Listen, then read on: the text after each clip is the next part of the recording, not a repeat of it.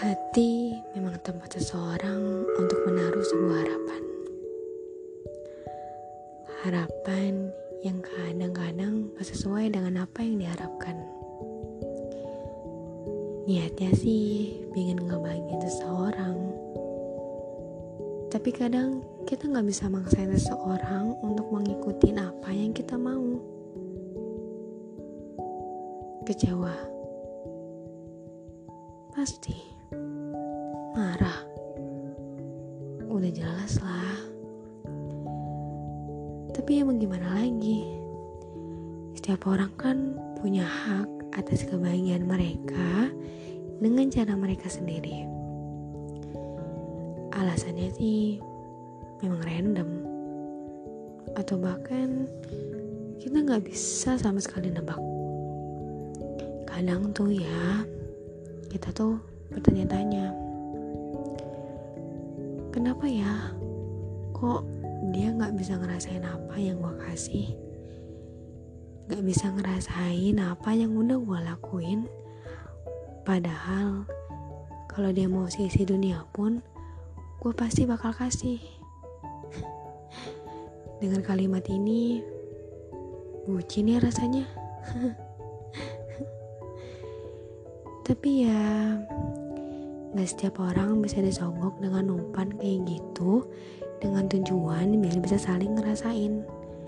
Rasain rasa sayang maksudnya. Ya. Salah juga sih. Kalau kita mau memberi ruang atau gak sengaja memberi ruang padahal ruang itu masih penuh dengan sejuta kenangan kenangan yang mungkin masih belum bisa dilupain.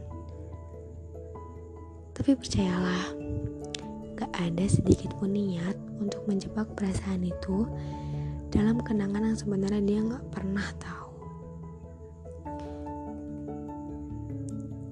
Ngomong-ngomong masalah ini, menurut saya rasanya capek ya berharap pada sesuatu tapi pada akhirnya dicewak pada akhirnya dikecewakan.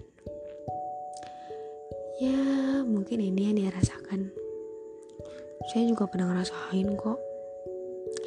Itulah mengapa terkadang seseorang tidak ingin membuka pintu hatinya kembali dan memilih untuk pergi. Bukan maksud bermain-main dengan hati tapi akan lebih menyakitkan kalau hanya satu saja yang mau berjuang. Lebih baik mundur ke belakang pelan-pelan. Meski pada akhirnya harus sama-sama saling tersakiti dan menyakiti. Maaf.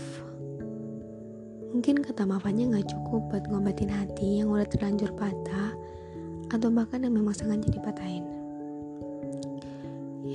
itulah hati. Makanya jangan pernah main-main dengan hati